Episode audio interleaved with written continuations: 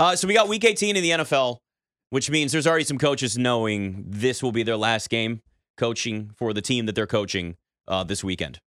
And by that, I like this. I mean, we have odds in front of us right now. Yeah. For the potential of certain coaches to no longer be employed by this team. Now, I will say, I'm not a huge fan of talking about people losing their job, but these guys always land on their feet. They'll be a head coach somewhere else. And this is part of what it is being an NFL head coach. The favorite right now to be the to be fired is Lovie Smith. Blasphemy. minus 175 to be retained plus 150. First off, Lovie Smith is doing his job. They're Yeah. supposed to be tanking for a quarterback. That's the whole goal. That's the whole point of him being there. They don't want the team to win. It Yeah. doesn't. I don't think he gets fired. And what are they going to do? The Texans, that is, because they're nowhere near competing yet. And what are they going to do? Just fire a head coach every single year? It was David Cull, like the Culley situation, and he comes in, he's like, ah, I don't believe in analytics. That's a bad start. Yep. Yep. Lovie Smith is doing his job, like you said, man, because the Texans, their goal is to lose football games. But in the National Football League, you can't just go out there like in the NBA and let's say SGA is going off and shut them down. They can't just, you know what I mean? Right. I mean, they kind of can, but they don't do that. There's a lot of veterans on that team. These guys compete every week. Look at the last couple weeks. They're covering spreads. They're a competitive football team. They're not going out there and just getting blown out 45 nothing every single week. He's doing his job. And the thing about Lovie Smith, when he was in Chicago, I was never the biggest Lovie guy, the Tampa 2, but like they always had really good defenses. And the guys, the players in that locker room always bought into Lovie and they loved Lovie so much that, I mean, Brian Urlacher, Lance Briggs, those guys, remember when they let him go? They were like so pissed off. What is Yeah. this nonsense? He's a player's coach. He doesn't throw his players under the bus. Um, I don't know that he's a great coach. He's probably better suited as like a coordinator. I was going to say maybe at the collegiate level, but we saw that experiment at Illinois when he had the white beard and he looked like Santa Claus out there, and it just didn't go very well uh, at Illinois even. But I think he's doing his job, man, because they're not ready to win games for three, four years. So I think he's back next year. I would say retained, and I love that plus 150 price. This is going to be an actual bet for me. I think Lovie Smith is the head coach of the Texans next year. Yeah, I, I don't. I don't see him getting fired either. By the way, the total is set at five and a half coaches fired. So that would be essentially saying, do we have five? All right, let me or look at this. six- Okay, I didn't even si- see this. Yeah, so five, five or six head head coaching jobs that are vacant. I've heard a lot of it being thrown around as five. So I think I'd actually take the under here. Same. Here, here though, is a guarantee. I don't know why he's not the favorite.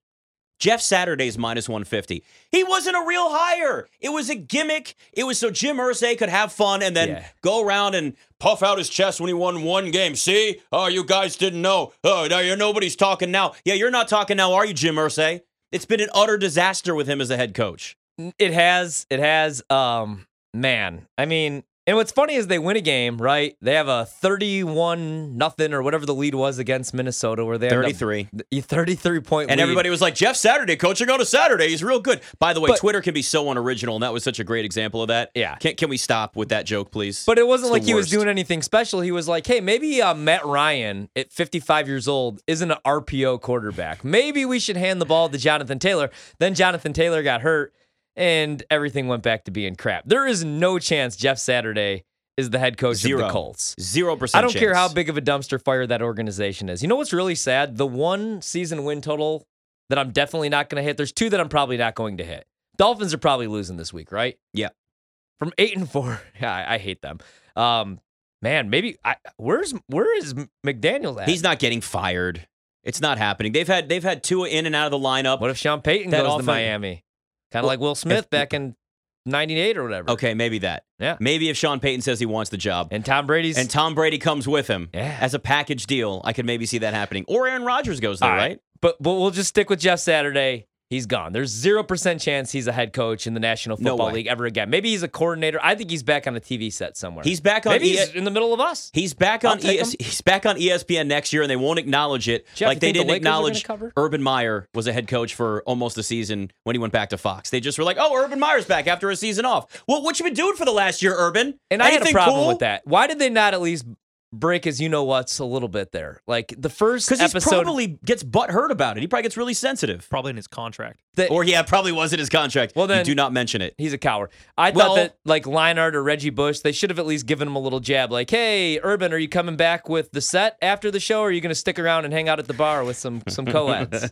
like something. You gotta. I mean, he was terrible. He didn't know Aaron Donald was in the National Football League. He's like, this 99 guy, he's pretty good. Maybe we should get an extra body on him. Yeah, the guy's been dominant. He's the, been the best defensive player in the league for nearly a decade. Urban Meyer might actually have been the worst head coach in NFL history. Remember when people were trying to buy into him too?